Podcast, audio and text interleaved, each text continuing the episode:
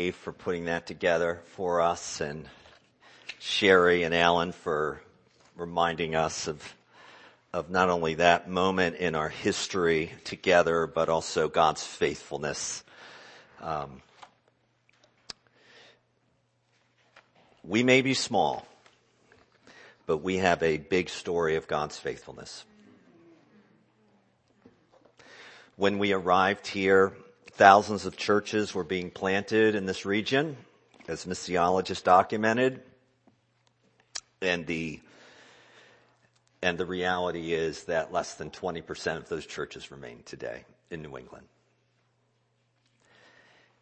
And yet we remain, not because of certainly my capabilities, calling, or competencies, but because God has been gracious, faithful, and kind. That's where the writers of scripture put their confidence and boast. That's where we want to pause and reflect and give thanks to God. But he does use people, both those who are here with us now and those who are in that video that were used by God in a previous season. He uses people to accomplish his purposes. And for that we want to give thanks to. And then this fall, when we celebrate our anniversary, we're going to invite all those people to come and join us in celebrating God's faithfulness for the sake of the gospel, for the sake of Jesus, and for the sake of a future harvest representing his kingdom. Let's pray. Lord, I could play that slideshow and skip the scriptures and I'd of course be fired at the end of the service. But we are so grateful for the reminders that photographs and music and those memories picture for us the story of your sovereign mercy and faithfulness to this body. Lord, to you be the glory. And we give you thanks today for not only providing this building and helping us to finish this building, but continuing to move us as a local body further and deeper into your purposes for Christ's glory, whose name we just sung about and celebrated. Thank you for the men and women, young and old, who were pictured in that presentation. And Lord, those who served, those who gave, those who participated in that event, those two years leading up to the opening of this building, Lord, uh, for churches in this area that were that owned this property and generously sold it to us, uh, for churches um, near and far that prayed for us, both when we were meeting in schools in Mansfield and Norton and Plainville, um, and for Lord this church, their faithful giving, their faithful praying, their service, their love for you, and their love for fellow Christians too. Lord, we are a rich people today. We give you thanks. And uh, use that slideshow to remind us all, not only of what you've done in the past, but your promises for the future. Stir our faith, even as we rejoice in your faithfulness. We pray this in Jesus' name.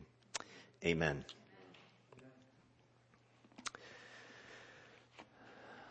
Before we read the scripture, and we're going to read Acts 28, I want to tell you a story that sets up this closing chapter of Acts in ways that connects with all of us.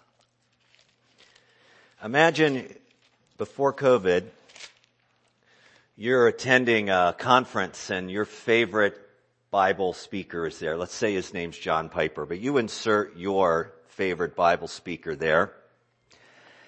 And after the conference, you go out to dinner with someone who's attending the conference with you.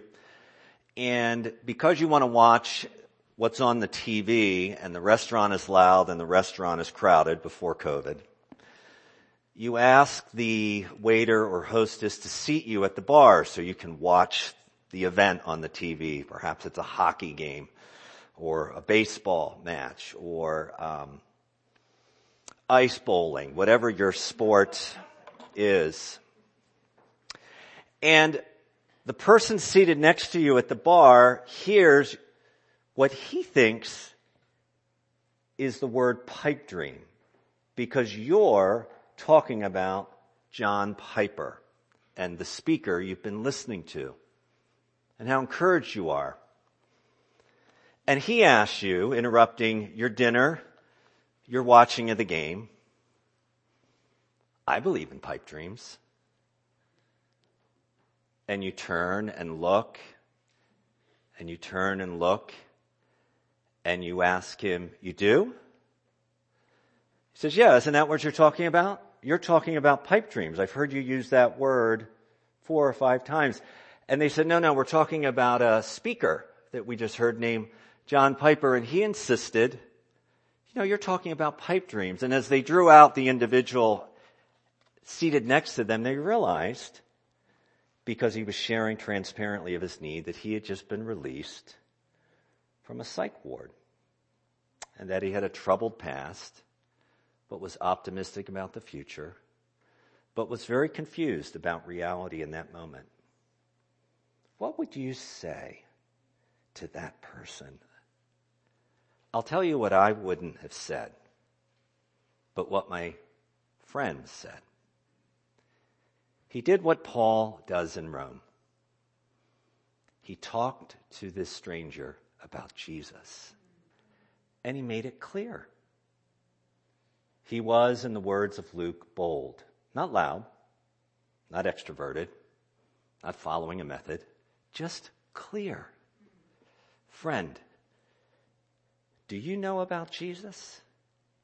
You need to know about Jesus.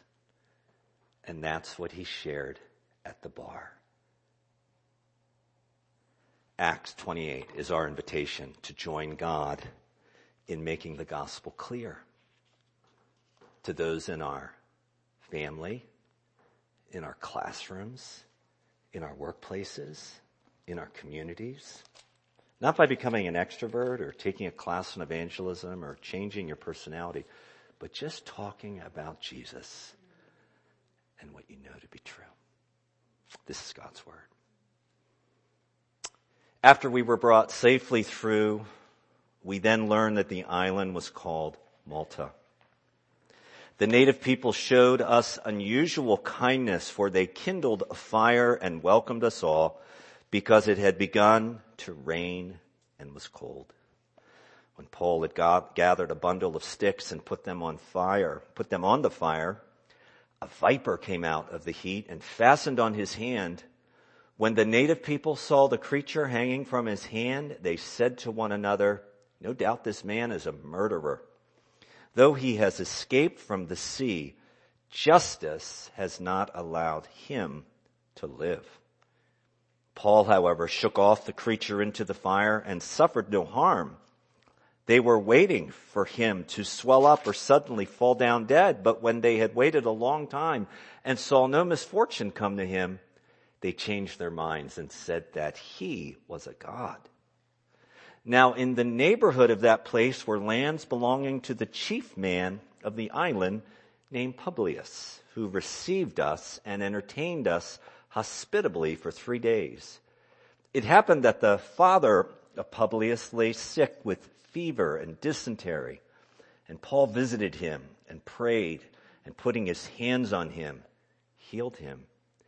And when this had taken place, the rest of the people on the island who had diseases also came and were cured. They also honored us greatly, and when we were about to sail, they put on board whatever we needed. After three months, we set sail in a ship that had wintered in the island, a ship of Alexandria, with the twin gods as a figurehead. Putting in at Syracuse, we stayed there for three days. And from there, we made a circuit and arrived at Rhegium. And after one day, a south wind sprang up, and on the second day, we came to Puteoli. There we found brothers and were invited to stay with them for seven days. And so we came to Rome.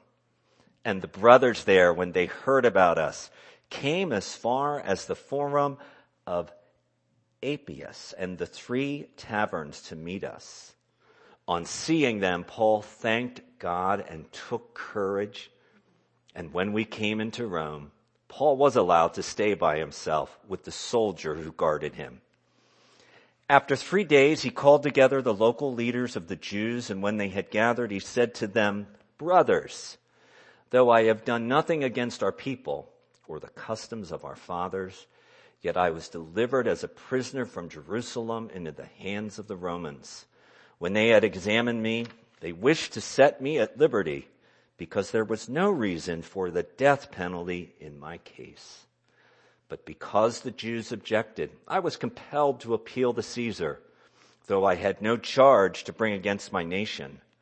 For this reason, therefore, I have asked to see you and speak with you, since it is because of the hope of Israel that I am wearing this chain. And they said to him, We have received no letters from Judea about you. None of the brothers coming here has reported or spoken any evil about you. But we desire to hear from you what your views are, for with regard to this sect, we know that everywhere it is spoken against. When they had appointed a day for him, they came to him at his lodging in greater numbers. From morning till evening, he expounded to them, testifying to the kingdom of God and trying to convince them about Jesus, both from the law of Moses and from the prophets. And some were convinced by what he said, but others disbelieved. And disagreeing among themselves, they departed after Paul had made one statement. The Holy Spirit was right in saying to your fathers through Isaiah the prophet, Go to this people and say, You will indeed hear, but never understand. You will indeed see, but never perceive, for this people's heart has grown dull, and with their ears they can barely hear and their eyes they have closed, lest they should see with their eyes and hear with their ears and understand with their heart and turn, and I would heal them. End quote. Therefore, let it be known to you that this salvation of God has been sent to the Gentiles. They will listen. Paul lived there two whole years at his own expense and welcomed all who came to him, proclaiming the kingdom of God and teaching about the Lord Jesus Christ without, with all boldness and without hindrance. Thus concludes the book of Acts. Thanks be to God for his word. Let's pray. Lord, as we come to this final chapter in the book of Acts, we pray now you would give to me and to all of us, Lord, ears to hear what you are speaking through these words and minds to understand how what you are speaking calls us to put our hope in Christ and his come. And Lord wills to obey that we might be faithful in the purposes of the gospel in our day. Pray this in Jesus' name. Amen. We come to the final chapter in the book of Acts, a series which began in November of 2019 and we're concluding it this week, but with an addendum next week, a flyover, if you will, of the whole book before we get to Palm Sunday and Easter Sunday in the weeks that follow. Paul's arrival in Rome, which we just read of, brings this book of Acts to a fitting conclusion. Luke has traced the movement of Jesus' followers and witness from the city of David, Jerusalem, to the city of Caesar, Rome. And appropriate to its conclusion, he, Luke, that is, echoes themes introduced earlier both in volume one of this book, the Gospel of Luke, and volume two, which we'll talk more about next week. But the book ends in somewhat surprising fashion. Paul made it to Rome. but we are not told whether he ever gave his appeal to Caesar. He never meets Caesar in the pages of Acts. What happened? Was he vindicated?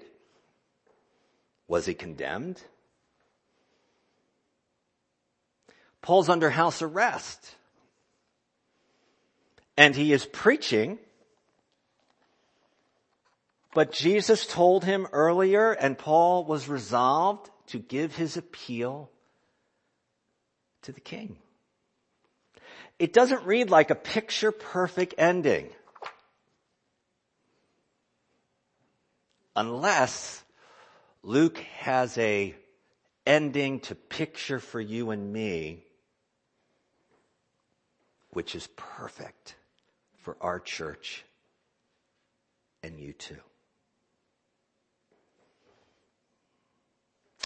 The first thing I want to draw our attention to is during the castaways experience on the island of Malta, which is what we read about in the first 16 verses. Last week we read of this dramatic rescue from sea, a, a storm uh, in the Adriatic that wrecked Paul's ship and certainly spelled doom for the the prisoners on board, 274, I believe, Paul, the ship's owner, the captain. And yet, as we read, they swam ashore and all, not one, perished. That's enough to fill a cliffhanger of a, a Netflix streaming series to drop. But what's astonishing as we look to now the last chapter is Paul's reception on Malta. And this is my first point. God's sovereign mercy and human need are brought surprisingly together. Dennis Johnson makes that point in his comments on this passage, and I think it will serve us. The survivors from the shipwreck will spend three months of winter when storms close the Mediterranean on the island of Malta. And Luke describes the island natives as barbarians in the original language of the scriptures. English renders it island natives. Luke described them as barbarians, and by that he meant that they spoke in a language that was not known well in the Roman Empire. They spoke the Punic language.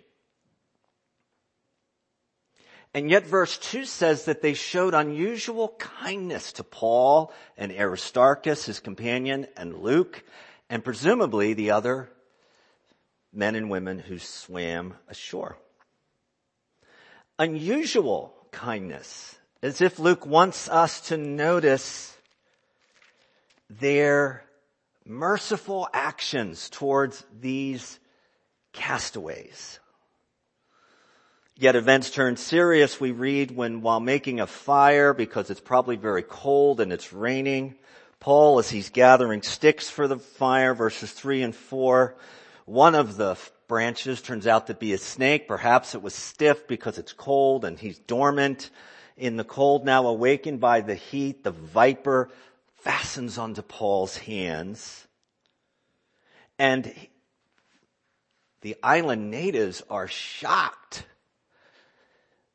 They believed that evildoers could not mock the gods and therefore these criminals who escaped their watery death from the sea did not evade the God's vengeance and they say as much. You notice in the ESV, they give to the word justice J. In the original language, it's actually citing one of the Greek goddesses, translated justice.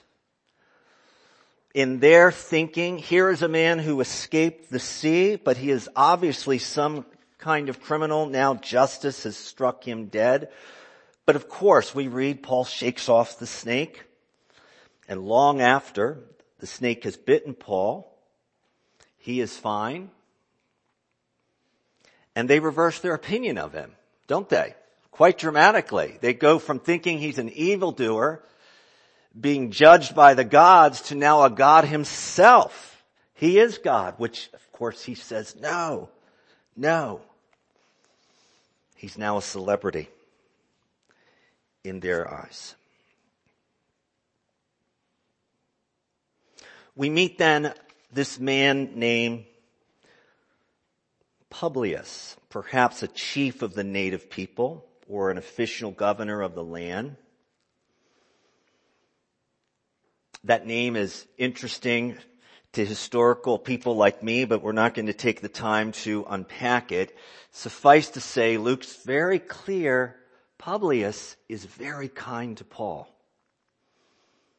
And during his three month sojourn there, he invites Paul and his companions and Julius, the Roman centurion, and perhaps others from the ship to come to his house.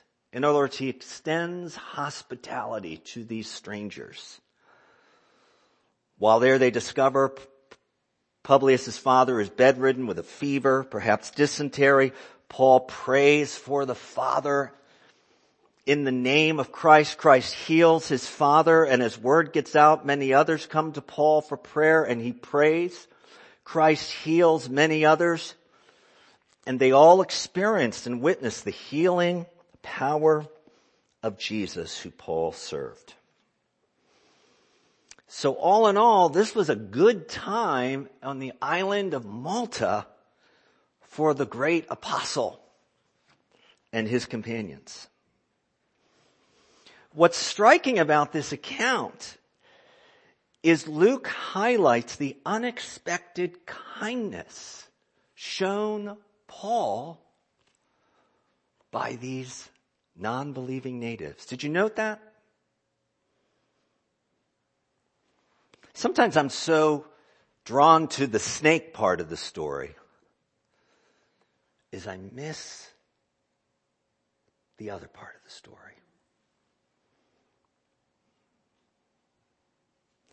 Paul, the great apostle, washes up on the island of Malta needy. He's a castaway. His ship is wrecked and it's winter. And God in his sovereign mercy brings Paul, the great apostle of the gospel, and thrusts his life into the intersection with unbelieving natives, superstitious, yet gracious in their hospitality. And what does Paul do? He gifts them with his need. He gifts them with his need. Friends, there's no mention that Paul ever shares the gospel with them. I hope he did but they don't speak his language and he doesn't understand theirs. And in every other circumstance where Paul shares the gospel, Luke notes it. I'm not saying he did it, but Luke didn't highlight it. What he does highlight is that he gifts these non-believing, superstitious natives with his need and God in his sovereign mercy provides for him.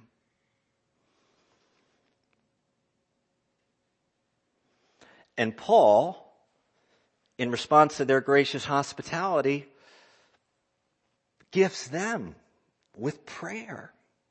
He prays for the sick. He ministers to them in the great name of Jesus. And they are healed. It's remarkable. It's supernatural. It's powerful. You know what's remarkable, supernatural and powerful?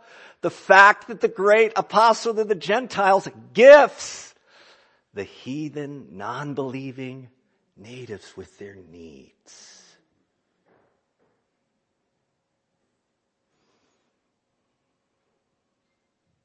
I think sometimes in my life and in yours and in this church, God will in His sovereign mercy thrust us into a circumstance or situation where we have a need that is intended to be met by others and the people that he's supplying to meet that need are the people we're called to reach with the gospel. I remember when Jim Donahue came here and would train us in evangelism and we were, we were alerting him to the reality that this is not Philadelphia. Uh, this is not even the suburbs of Philadelphia. This is New England. And we're not natives. And so, as fun as it was to do free car washes and give away free breakfasts at the train stations and do free fares at the community park, and we did many of those, many of our neighbors thought we were both weird and felt it was a gimmick. And few of them, few of them entered in relationship with any of us. We didn't gift him with our need. But I found in my limited evangelist experience, when I go to others and tell them what I need, they open their hearts and their garages to me. Can I borrow your tractor? Would you lend me your extension ladder? Could I borrow your new sports car? They don't lend me that. But they offer to cut my lawn. They offer to help paint my house. They offer to watch over and babysit. They offer to do all kinds of things. Oh, but no, no, no, no, no. I'm going to go to the church for that. And there's appropriate times to go to the church for that. But sometimes, sometimes God in His sovereign mercy thrusts us into a situation where He doesn't want us to necessarily go to the church for that. Praise God when we do. But He has provided for us through those kind island natives. It's part of His evangelistic strategy. We need what they have and they want to bless us. And we can in turn, perhaps, extend the gracious hospitality of God's grace to them through a relationship, praying for them, and Lord willing someday to share the gospel with them. That's the first point. And the application's simple. What of your needs can you gift to others this week, this month, this year for Christ's purposes? And what needs of others might Christ want you to make and meet this week? But the bigger emphasis of the passage seems to be that there are many ways God gets his people to where he needs them to go. And that's my second point. There are many ways God gets Paul to Rome. And this story since chapter 19, this travel narrative that Luke has recorded because he's on the journey with Paul so meticulously is the least likely explanation I could give of how do you get the great apostle of the gospel to Rome to testify before Caesar. I wouldn't have advised him to go to Jerusalem and seek out the advice of James in chapter 21. I wouldn't have taken James' advice to go to the temple with four other Jewish Christians and fulfill their vow, knowing the reputation that Paul had. I wouldn't have tried to defend myself before the mob that was wanting to stone me for having been in the temple. I wouldn't have said to the Roman centurion, well, I think I would have since he was ready to flog me to death, hey, I'm a Roman citizen, I have due process rights. But I wouldn't have then stubbornly insisted at every turn, and I will make my appeal to Caesar.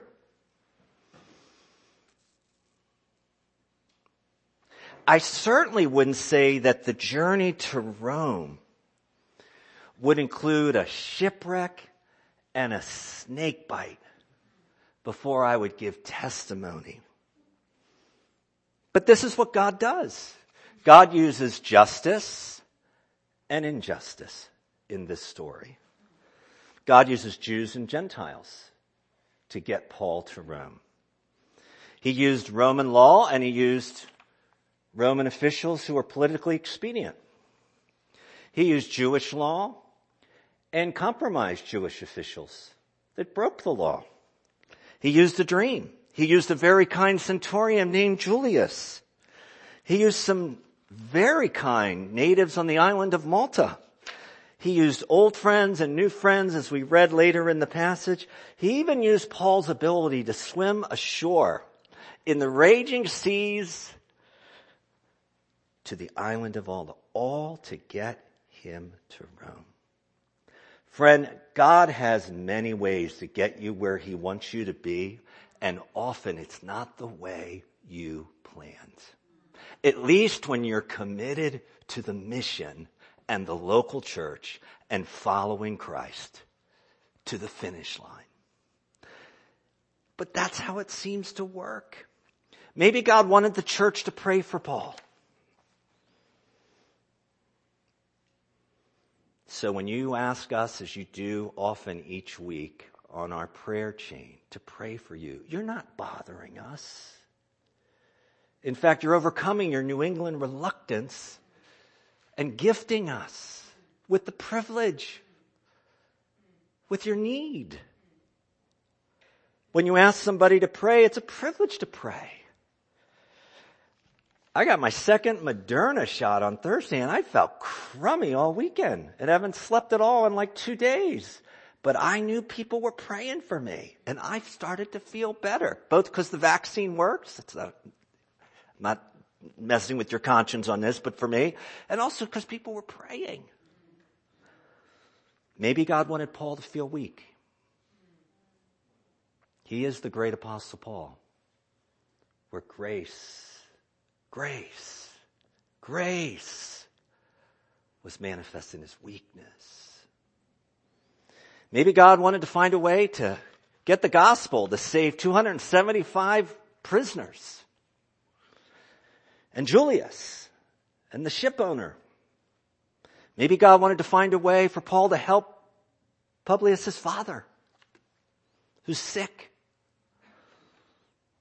Ultimately, we know God did it this way because God, because Christ wanted Paul to bear witness in Rome. And so, where do you feel stranded?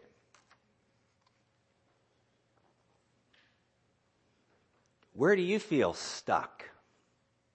Where's your island of Malta in God's large plan?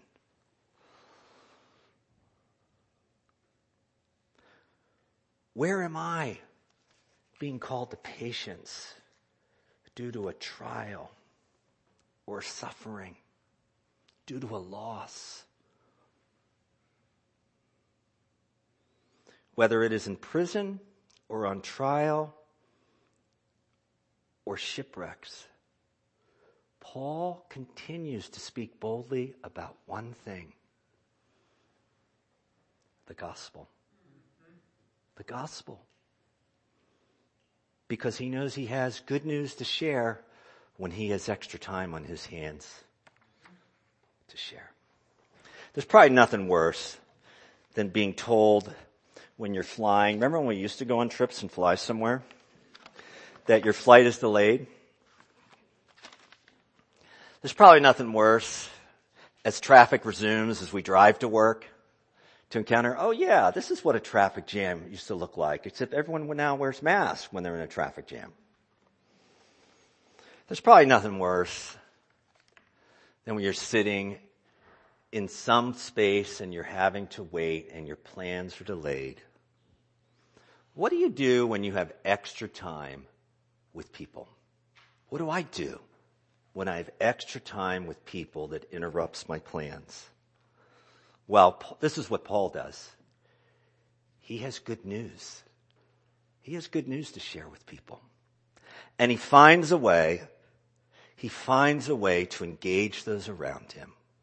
It may not be a full gospel presentation for Paul, it probably was, but for you it may not be. Maybe wisdom dictates another, but he finds a way to engage the people around him and engage in kingdom business. Is that what you do? Is that what I do? We do when we take our plans regularly and submit them to God's bigger plan, and we say, Lord, Lord, I have a plan. I believe you've helped shape that plan and I'm called to pursue that plan, but my plan comes under your bigger plan, your kingdom plan. Because as the wise person in Proverbs said, man devises a plan, but the Lord establishes his or her feet. So there are many ways God wants to get you where he wants to get you and he will get you where he wants you to go. This passage charges us, seek first the kingdom of God and his righteousness.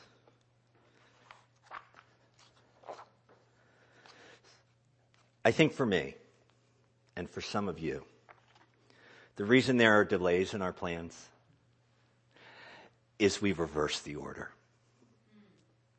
You're seeking first your plan and you're asking God to fulfill it. And it may be an excellent plan. I may have even prayed for you for God to provide for that plan. But when it takes the place of seeking first his kingdom, God in his mercy will often delay your plans to get your attention back on him and say, daughter, son, I love you. Seek first me.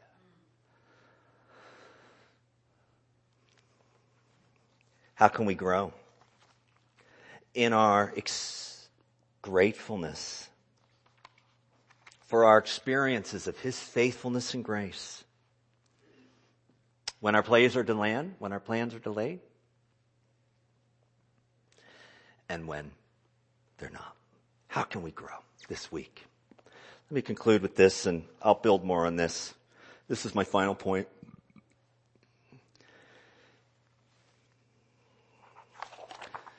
God's sovereign mercy and human need brought Paul and some kind and generous natives together. And there are many ways God used to get his apostle to where he needed to be. Just as there are many ways he will get you and me to where we're to go.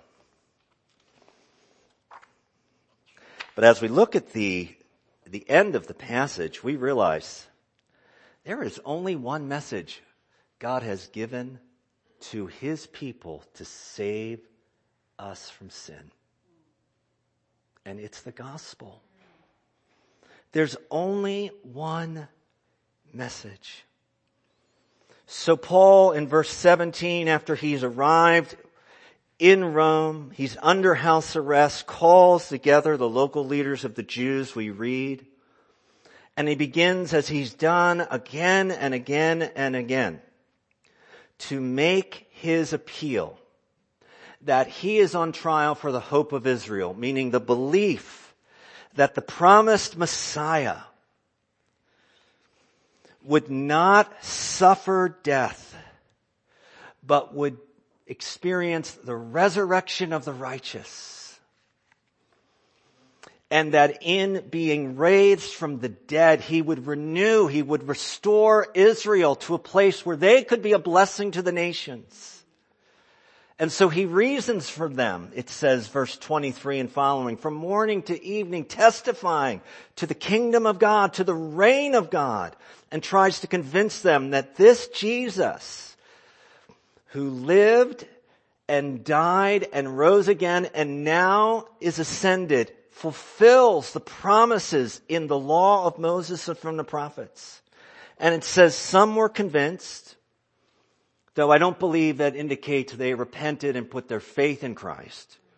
But they were at least convinced that Paul was not looking to destroy Judaism or even be a, uh, an insurrectionist in Rome as he was accused. But others disbelieved, it says, and so Paul cites again, you can almost sense or feel his companions saying, don't pull Isaiah.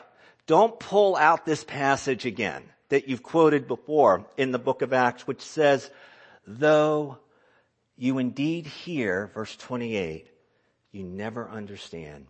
You indeed see, but never perceive. Your heart has grown dull. your eyes have closed, lest you should see and hear and understand and turn and I would heal them. Don't say it, Paul. It's as if he has to cite one more Old Testament evidence that the Messiah has come, that the gospel is true, that forgiveness of sins is now free for the receiving, and the resurrection, the hope of Israel, of the righteous through faith in Christ, can be theirs. He cites one final Old Testament evidence of their judgment that they would reject Christ. I'm sure better preachers could make a finer point that I'm going to make than just now. But it says at the end of this chapter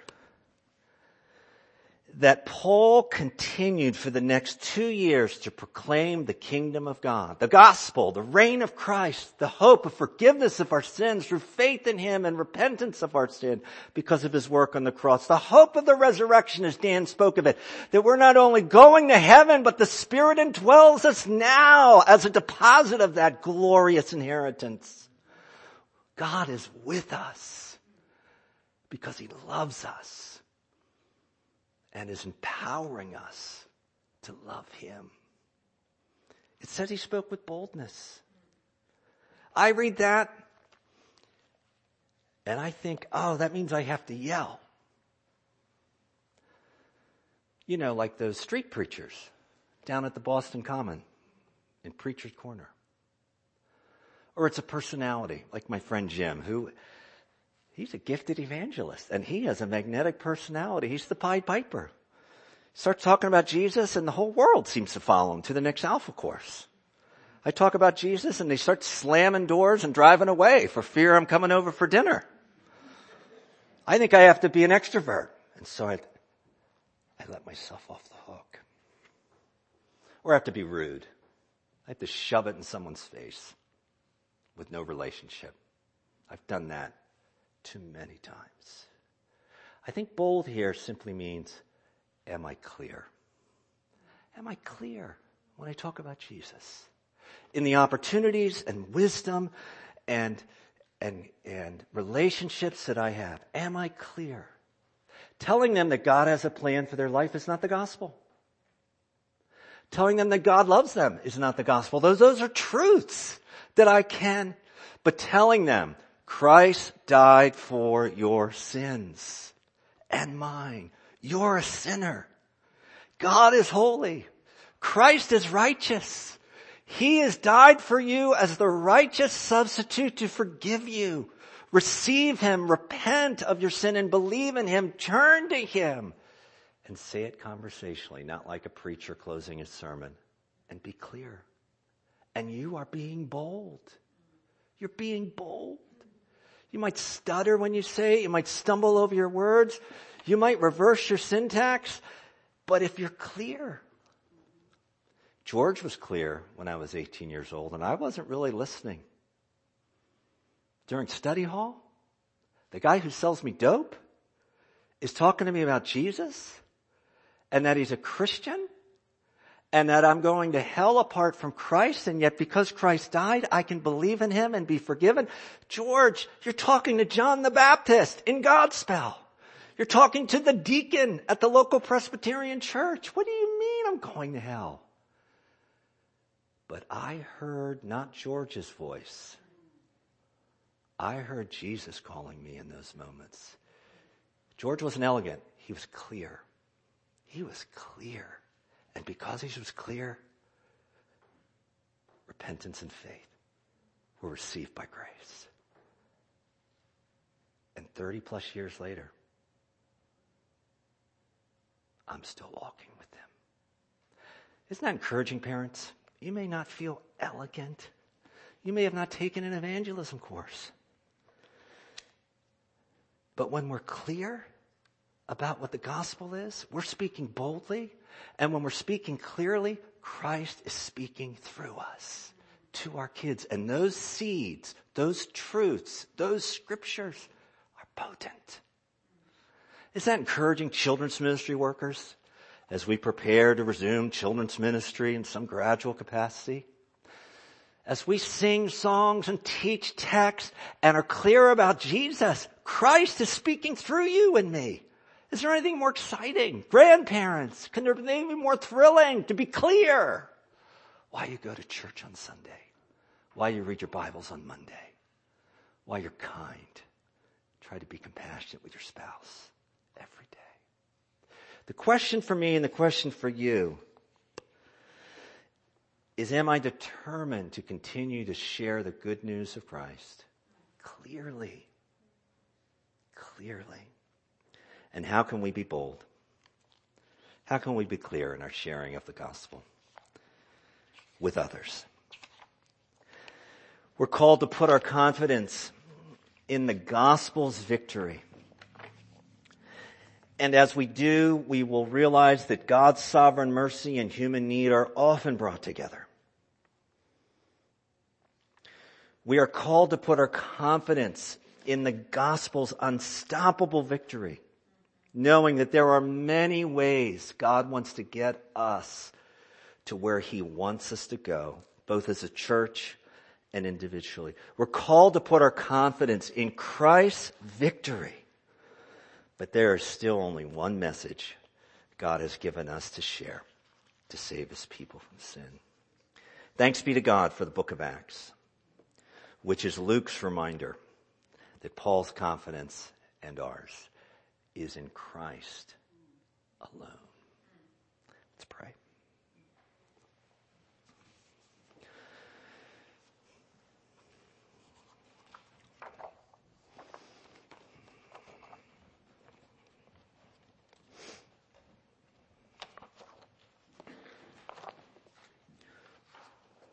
Well, first, Lord,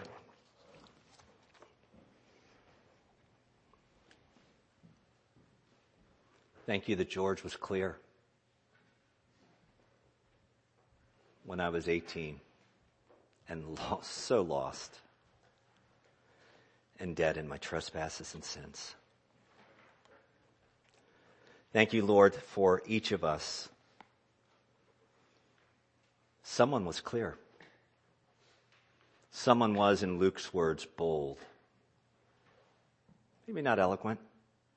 Maybe not even an extrovert, but they were clear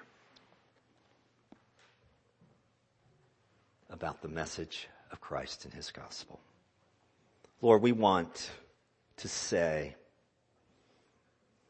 we want the mission of this church to be the mission of the gospel. But if we are honest, if I am being honest, I am not as bold as I want to be. I am not as clear as I want to be. So would you help me? Would you help us? Lord, as we look to you, in the midst of, Lord, our needs and your sovereign mercy, and creating connections with people we never anticipated or imagined. As your plan and our plan seem at times to be at odds and go in opposite directions, and yet we are confident you are going to get us to where you want us to be. Would you help us, Lord? Would you help us to be as bold as Jesus wants us to be? Meaning, Lord, be as clear as you were with us when we first believed. And as you've continued to be with us, that your mercy and grace would be our joy today. Fill us with your spirit, Lord, that we might be clear Jesus witnesses this coming week. We pray this in Jesus' name. And everybody said, Amen. Let's stand.